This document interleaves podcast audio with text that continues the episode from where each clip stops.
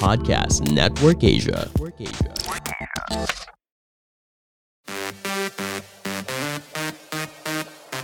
The hottest and the latest stories in the showbiz world this week roundup. This is Push Most Wanted with Jeff Fernando. Hello Pushmates! Ako po si Jeff Fernando at muli magsasama-sama na naman tayo sa isa na namang siksik at espesyal na episode ng Push Most Wanted kung saan nalalaman ninyo at ibinibigay namin sa inyo ang latest sa inyong mga paboritong celebrities. Pero bago tayo magchikahan, huwag niyo munang kalimutan na mag-like, follow at subscribe sa ating mga social media accounts para lagi kayong updated sa inyong mga paboritong celebrities. At simulan na natin sa ating top news story number 5 ano kaya itong bagong shinare na picture ni Drew Arellano? Nandito, alamin natin. Drew Arellano, ibinahagi ang first family photo kasama ang newborn son. Ipinanganak na ng celebrity mom na si Iya Villania ang pang-apat nilang anak ni Drew Arellano nitong Sabado, June 4. Sa mga naunang post ni Iya, ibinahagi niyang ang pang-apat na panganganak niya ay pinakamatagal at painful na birthing experience niya. Gayunpaman, ito rin umano ang most special para sa kanya. Pinangalanan ni Naia at Drew ang kanilang newborn baby na si Astro Phoenix. Labis din ang tuwa ni Drew na nagbahagi ng first family picture nila together. And then, they were four. Ani Drew sa caption, kung saan makikitang kumpleto ang pamilya sa kanilang bahay. Pagbabahagi naman ni Iya sa kanyang panganganak ay ipinagdasal umuno niyang unmedicated ang birthing experience niyang ito. I was at 6cm and giving up when I asked for drugs when all of a sudden God flipped a switch and delivered 30 to 40 minutes after, ani Iya. Walong taon ng kasal sina Iya at Drew. Mayroon pang tatlong anak ang celebrity parents na sina Primo, Leon at Alana. Congratulations kina Iya Villania at Drew Arellano sa kanilang lumalaking pamilya. Kitang-kita 'di ba sa mga sumusunod sa kanilang mga social media accounts. Happy happy sila, unti-unti lumalaki ang mga bata, 'di ba? At ilang taon na lang hintayin natin, mali mo, isa na namang personality, isang host, isang artista, ang magmumula sa kanilang pamilya. Congratulations sa inyo. Para naman sa ating next top news story, saan naman kaya nagbakasyon si Mariel Padilla? Nandito ang detalye. Mariel Padilla, nagbakasyon sa Spain, kasama ang pamilya. Masayang ibinahagi ni Mariel Padilla ang mga litrato nila ng kanyang pamilya habang nasa Spain para magbakasyon. Ito umano ang unang out of the country vacation nilang pamilya simula nang magkaroon ng pandemya. Exploring Madrid, saving the museum trips for when they are a little older. We went to the zoo, market and playgrounds. Experience truly is the best teacher. Pagbabahagi ni Mariel sa kanyang post, habang nasa Spain ay mahilig ding ibahagi ni Mariel ang kanyang OOTDs na ikinatuwa ng netizens. Ibinahagi rin ni Mariel na ipinangalan niya ang kanyang panganay na anak mula sa isang royal family sa Spain.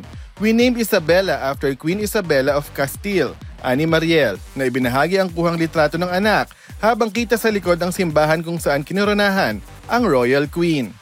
Deserve na deserve naman ng pamilya ni Mariel, di ba, kasama ang kanyang mga anak na magbakasyon after 2 years ng pandemya. Sa mga nagfa-follow kay Mariel, di ba, makita mo na nagsusumikap siya bilang nanay.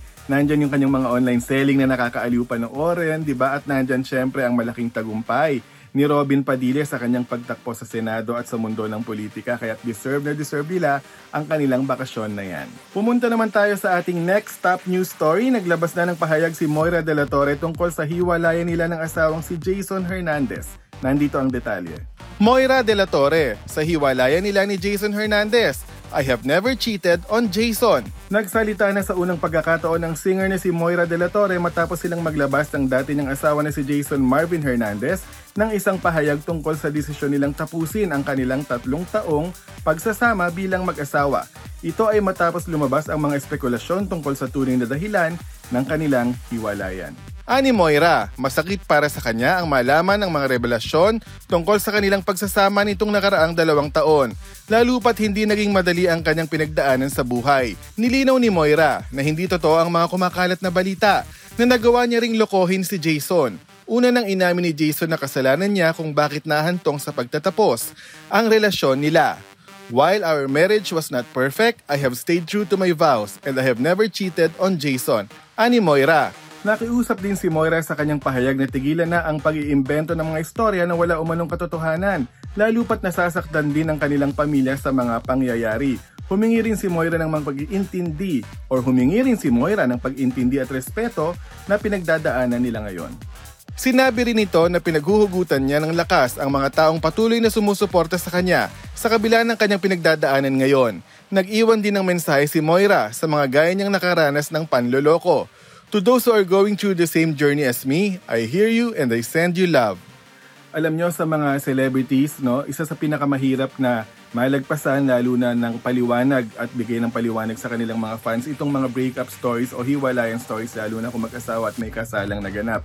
Ito ay dahil sa after syempreng ikasal, ang aasahan ng mga fans, ang expectations ng lahat ng fans, happily ever after, hindi sila maghihiwalay, masaya sila lagi. Pero imposible naman na hindi dadating or hindi dadaan sa isang trial ang isang relationship, di ba?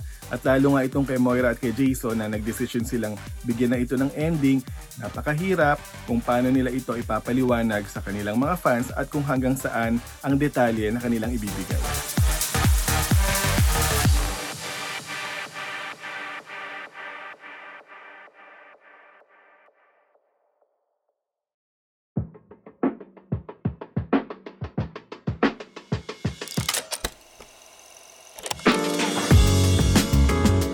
Hey guys, it's your boy Ivan De Guzman, ang inyong favorite fast tech talker. Para sa usapang tech, content creation, at madami pang iba, head on to my podcast called Tech Talk with Ivan, powered by Anchor.fm, only on Spotify. Magkita-kita tayo dun ha, every Monday and Friday, 3pm. Yun lang, thanks!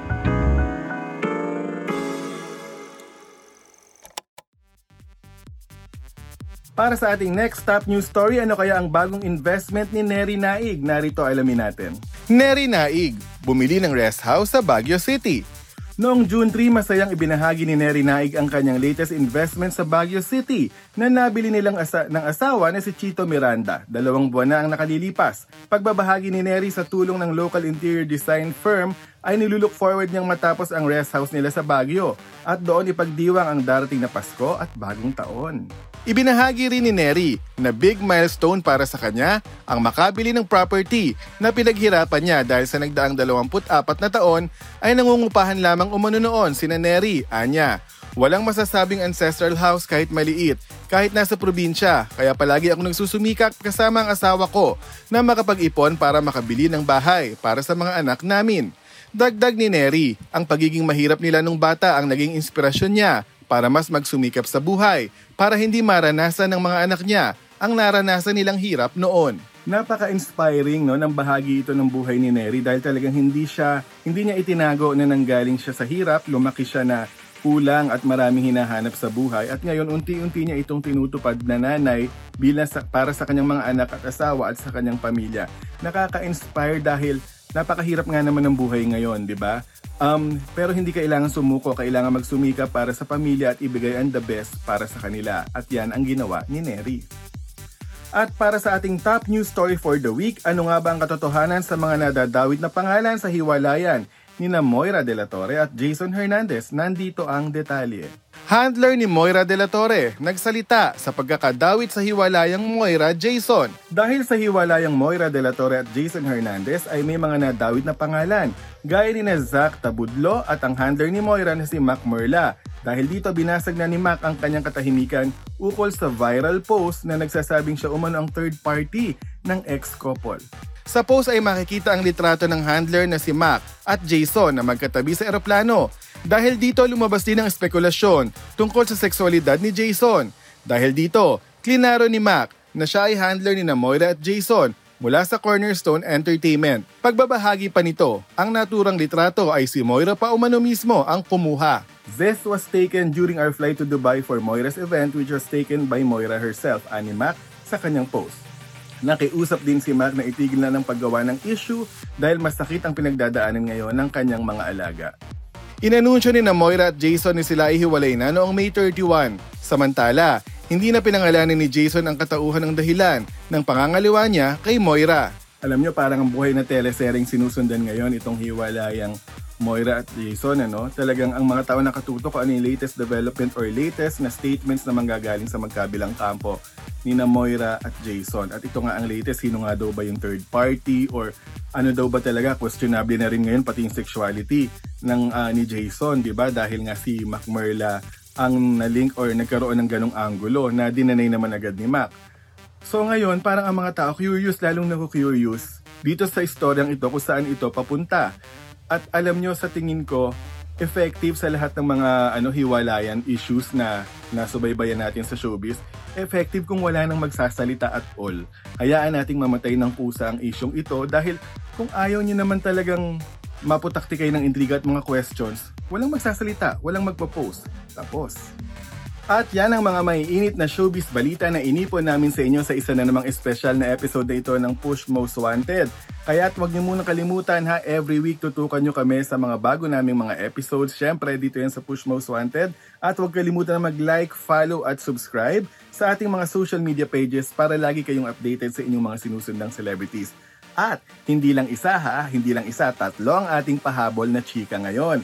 Ang ating pahabol na chika number 1, nagkaroon tayo ng exclusive virtual one-on-one kay EDM OPM artist na si Jace Roque. Itinanong natin sa kanya gaano ba kahirap ma-penetrate or gaano ba kahirap na ipaalam sa mga Pinoy na mayroon isang magaling na OPM EDM artist at yun ay si Jace Roque. Narito ang naging sagot ni Jace. Jace, uh, dahil ano no, yung itong genre ng music na napili mo, hindi ito yung usual na pinipili ng mga singers or performers dito sa Yes. Pilipinas. Mm. Nahirapan ka ba na matanggap ka ng tao lalo na nung nagsisimula ka? Ah, yes po. Yun talaga yung pinaglalaban ko for the past five years na matanggap ng audience yung electronic dance music na ngayon natatanggap na siya because of P-pop because ang P-pop heavily influenced by Western music, Korean music, Japanese music na ngayon pwede ko na ibalik yung true sound ko. Kasi over the five years, yun yung adjust lang ako ng adjust, tinotone down ko yung music ko para mag-appeal sa audience natin dito sa Philippines. Pero ngayon, ito na yung music ko na walang inhibitions, walang walang restrictions, all out na talaga na ito yung gusto ko ipakita from the very start. Congratulations Jay sa iyong matagumpay na bagong EDM single at hangad namin ang mas marami pang tagumpay. Para naman sa ating pahabol na chika number 2, nag-attend tayo sa opening ng Queen's Wellness and Beauty Center at na dito nakausap natin ang isa sa mga tawag ng tanghalan alumnus. No? Nakausap natin siya kung gaano ba kahirap na maging isang alumnus o produkto ng isang sikat na talent search or singing search ng Kapamilya Network sa ilalim ng pandemya or lockdown at limitado ang galawan. Nandito ang kanyang naging sagot. Hinayang on your part kasi hindi ka nakatodo, parang ganun, kasi limitado ang galawan natin. May ganun kang naramdaman noon. Yes, meron po kasi um, from Mindanao po ako. Hmm. And madami pong mga nangyari, mga may mga nag-postpone po ng mga ganap. Oo. Um, tsaka ngayon po, um, thankful lang ako sa medyo na. Hmm. But at the same time, nandiyan pa rin yung risk ng COVID. Congratulations Gio Medina sa inyong Queen's Wellness and Beauty Center. Hangad namin ang mas inyong tagumpay at mas marami pang branches ng inyong establishment. At sa ating pahabol na chika number 3, ito ay isang pahabol na chika ng pasasalamat. Gusto nating pasalamatan ang ating high school batchmate at classmate na si Roderick Garcia at ang kanyang asawa na si Karen sa kanilang pagbibigay ng kanilang first class na talagang ah, bahay na bakasyunan, di ba na matatawag dyan sa Mexico, Pampanga. Ito ang The Crib at Beverly Place. I-try nyo po yan. The Crib at Beverly Place, yan din po ang pangalan ng kanyang Instagram account at Facebook account. At kung saan, kung gusto nyo mag-enjoy kasama inyong pamilya at ang inyong mga kaibigan, mga mahal nyo sa buhay, i-try nyo po yan nakaka-relax at safe na safe po kayo dyan. Again, mga kapamilya, huwag niyo rin kalimutan na mag-tune in sa ABS-CBN Entertainment Spotify in partnership with Podcast Network Asia dahil mapapakinggan niyo rin dito ang inyong favorite ABS-CBN shows na Push Bets Live at syempre, itong Push Most Wanted. Muli, ako po si Jeff Fernando at ito ang Push Most Wanted. This is Jeff Fernando, your showbiz news reporter and thank you for listening to this episode of Push Most Wanted. For more showbiz news, visit us on push.com.ph and follow us on Facebook and Instagram at, at Push Alerts and on Twitter at push underscore alerts.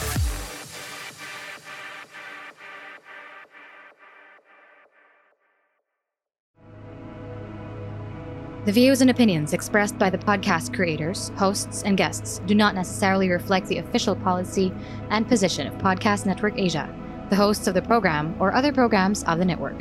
Any content provided by the people on the podcast are of their own opinion and are not intended to malign any religion, ethnic group, club, organization, company, individual, or anyone or anything.